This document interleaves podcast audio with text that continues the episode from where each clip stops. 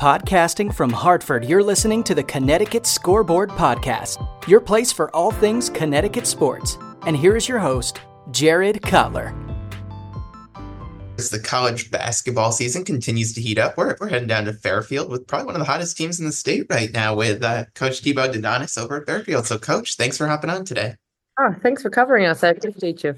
Yeah, so I, I, want to start. I, when it comes to college basketball, I feel like when you talk about players, year one to year two is always the biggest jump, and you can really see that growth in the players. So I want to throw it back at your way now from a coaching perspective. You go through year one last year into year two this year. What's that jump been like for you? Oh, it's been it's been a blast. I mean, I had a I had a great time with last year's team. Um, we had we got to inherit a great group of women. Um, a lot of whom which were on a championship team, and uh, I, I was one of the lucky ones. You don't always get to do that when you take over a program.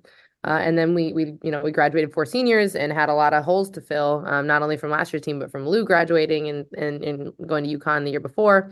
Um, and so we went to re- work recruiting, and uh, you know this was a, a, a great place to recruit to. I feel like we have all the tools to bring in the right people, the right students, um, and we were able to bring in seven really high quality um, transfers and freshmen um, that immediately added to our culture, the way we want to play. Uh, and so it's been really fun to kind of see it all come together um, pretty quickly, to be honest. Yeah, yeah, no, for for sure. Going from that year one in, into this year, what, what's the biggest lesson you learned as you know a first time head coach last year that you think has made you a better coach this season? Hmm, I, I, think honestly, I don't know if there's one thing I could point to other than, you know, we took the time as a coaching staff this off season to assess the players that we had coming in, uh, where we needed to be more efficient, because uh, we, we knew we had to take big start uh, steps forward offensively.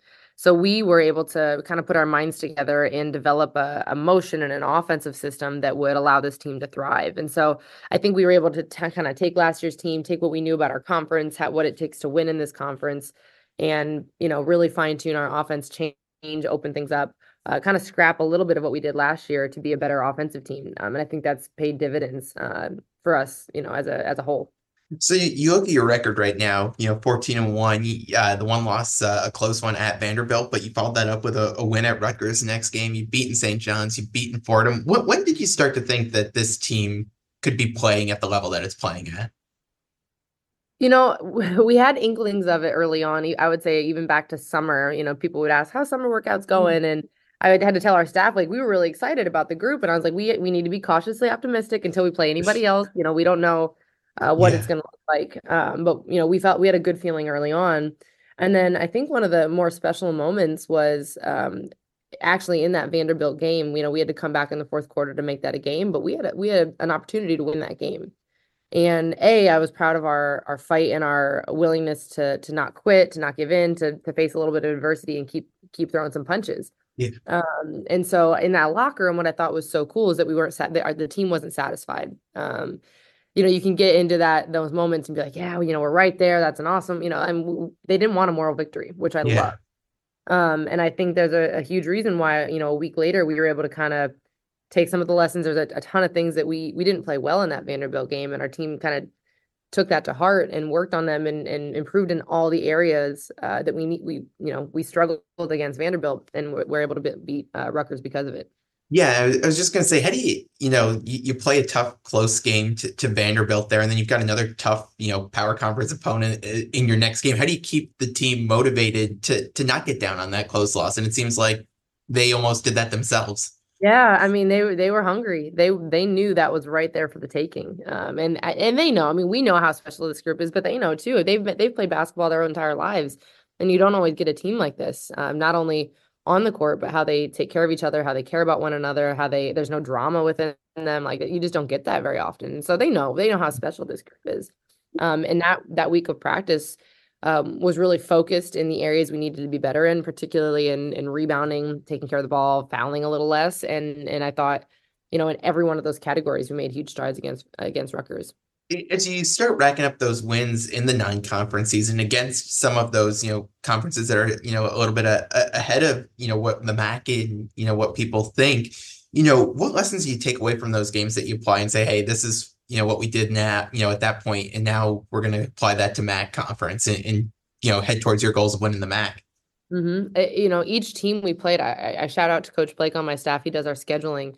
Um, prepared us in a, in a different way. You know, all those teams play a different style. Um, you know, Rutgers and St. John's play very different than Fordham and Sacred Heart and such. So there's a lot of different styles that we were preparing for. Um, and in each of those games, we did, uh, you know, enough right to win those games. Some by bigger margins, some by smaller margins. Um, but there was something in almost every game that we've been able to point to and say, hey, you know, this we need to get better in this area. Um, and so it's that balance of okay, this is what we're doing well. We need to keep this going in the right direction, but also taking two, three, one, four, whatever it may be, things to to as a takeaway that we know we can get better in. Um, and in those early games, uh, you know, we learned a lot about ourselves, and uh, I think it allowed us going into MAAC play to be ready for a lot of different styles of play that you see in our conference.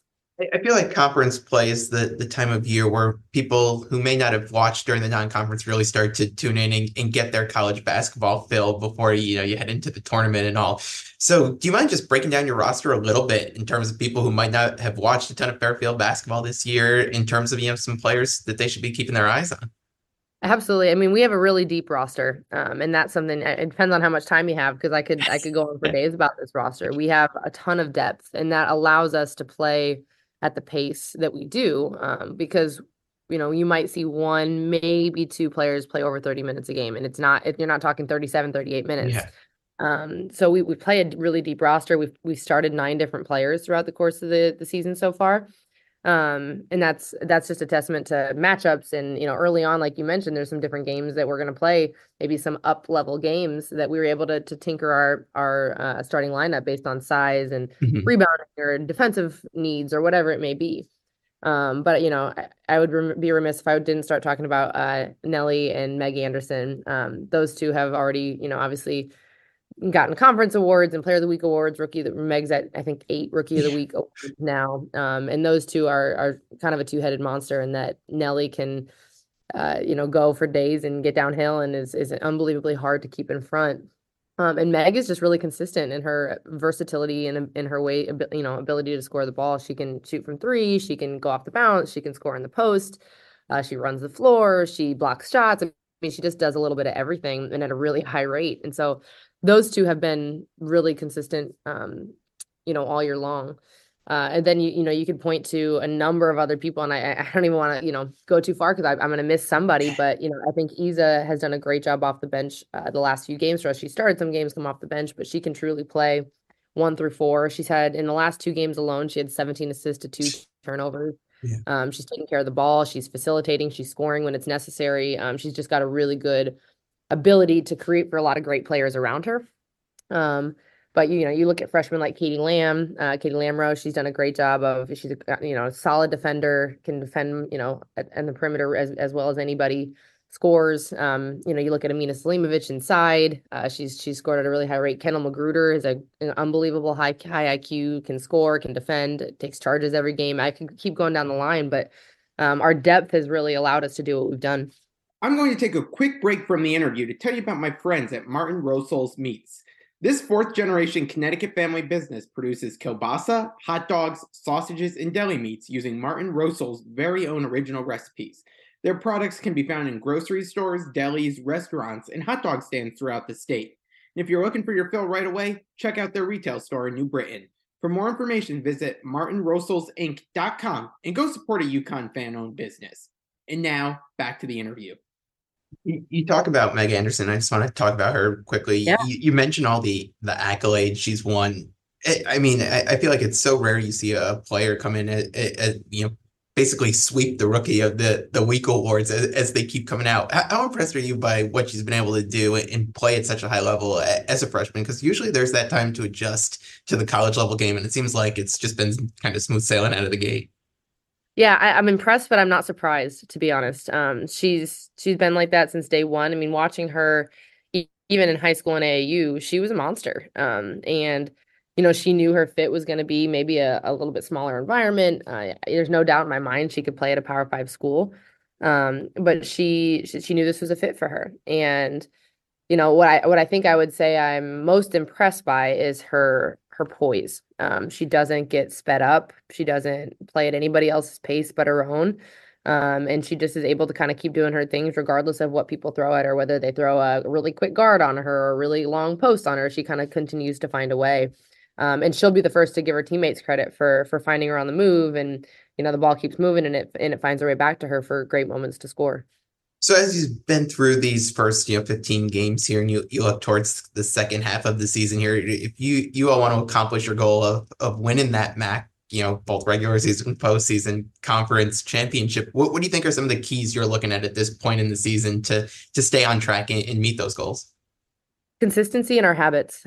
Um, you know, I think for us, we know that if we play well, we can we can compete and win you know any game um, but we also know that a target's on our back our league is really good coaching in this league is really good and so you you relax for one moment and uh, and you drop one um, and so our, for us it's showing up every day with that consistency and knowing the the importance of the little things like from the outside looking in someone might say oh you know you won by a margin of 20 points per game and mm. this is easy and our kids will our, our excuse me our women will t- be the first to tell you it's not been easy um, and so kind of keeping that mindset that you're not just going to be able to show up and win, um, it, we've worked for it in every practice and every you know shoot around leading up. And so um, for us, it's being our best version. Um, and and when I talk about some of those habits, it's some of our defensive habits that are able to lead to some of the kind of explosive offensive nights that we've had. We've gotten stops and ran. Um, it's it's you know guarding the ball without fouling. It's jumping to the basketball and getting to midline and having backside help um, that then leads to sprinting every single time and playing together. And you know those little things make a huge difference. Yeah, it, when when you look at it, and I'm curious just to dive into like the the mentality of the locker room a little bit. You know, the team's you know 14, 14 and one winning has been consistent for you. How do you keep that team motivated and, and hungry and not kind of let up? You know, kind of in the the doldrum, doldrums of late January a little bit. Well, there's a couple things with that. You know, first of all, my staff's you know excellent, um, and we there's a ton of things that we know that we can continue to get better in, and so really you know lighting that fire of showing ways that we we haven't we haven't we're not arrived we have a lot of things we can continue to get better in and our end goal we're still far away from you know we're still far away from winning that MAAC from you know at the end of the day this team wants to win it win a game in postseason win multiple games in postseason um, and so we're far away and we still have a lot a long ways to go. But you know as i mentioned depth earlier one of the the beauty and one of the beautiful things about that is that if you do slack off if you have a couple bad practices you take some time off you know you don't come to go every day like there's a lot of a lot of women on our team that are hungry and working for that those minutes in that that spot in a really awesome healthy way. Um, and so you can't take a day off because there's somebody else that's really good on our roster that will take those minutes I'm, I'm curious to get your thoughts because we, we heard earlier this week uh, over at UConn from Dan Hurley as his team was getting votes to be the number one ranked team in the country and what that meant to him. What would it mean to you at Fairfield? I, I know you've started to get some votes in that top 25 poll. What would it mean to, to see that Fairfield program ranked? I mean, it would be awesome. Uh, it's something that, to be honest, when I took this job, I, I wanted to make this a like a powerhouse mid-major program. Um, and that starts at the top with our you know administration and how, how much they believe in women's sports and women's basketball in particular. Um, and to be honest it would be a little ahead of schedule but that's what we came here to do. We yeah. came here to to bring really special women um, and to do something that hasn't been done here before. Uh, so it would it would mean a lot not only to us to our athletic department to our to our university and just to be able to highlight an amazing university uh, in the best way possible I'll, I'll, get you out with letting you highlight that university between both your team and, and then the men's basketball team right now. Things are off to a pretty good start in the MAAC there. So, uh, how good are things at Fairfield right now? Oh, it's been a blast. I mean, and, and everybody supports one another here, which has been so much fun. I, have obviously been here two years now, but that's one of the things that that I loved in the um, you know hiring process as I learned more and more about the university. Is not only is it a, a great school that's got a you know a rising stock in a in a way that you know, it's a great education. We're now nationally ranked, um, you know, as far as our our school uh, and our mm-hmm. academics, but um, we're on the we're on the map from a, a basketball standpoint. We have a, a, brand new arena. But what I loved is the people. To be honest, um, I, I loved that our women's sports programs coaches have been here for 8 10 25 27 years and that it was a place that i could go and make a home um, and for me the people really make the place and and so I love that our athletic our athletic director, you know, really cares and pours into women's sports. Uh, he's got a daughter that shows up to is at practice and at every game and comes to camp, and you know, I love that it's a family feel. You don't always get that nowadays yeah. with college athletics. It's uh, you know, it can be a business and transactional, and it's it's the furthest thing from that here. That's, great to hear. Well, well, Coach, I really appreciate you taking some time. I know it's always tough uh, during conference play, so I really appreciate it. And, best of luck to you and your team the rest of the season. Uh, look forward to seeing you guys keep this up. We appreciate you covering us. Uh, you know, truly, it means a lot when we have great people covering, you know, our oh, game. Thanks. And uh, you know, women's women's basketball needs good people like you. Oh, thanks. Happy to do it. Best of luck. Thank you. Thanks for listening to the Connecticut Scoreboard Podcast with Jared Cutler. If you like the show and want to know more, check out the podcast on Twitter at CT Scoreboard Pod, the host at Jared Cutler, and find us on Facebook at the Connecticut Scoreboard Podcast. Finally, if you enjoy what you're listening to, rate and review us on iTunes. Thanks again for listening.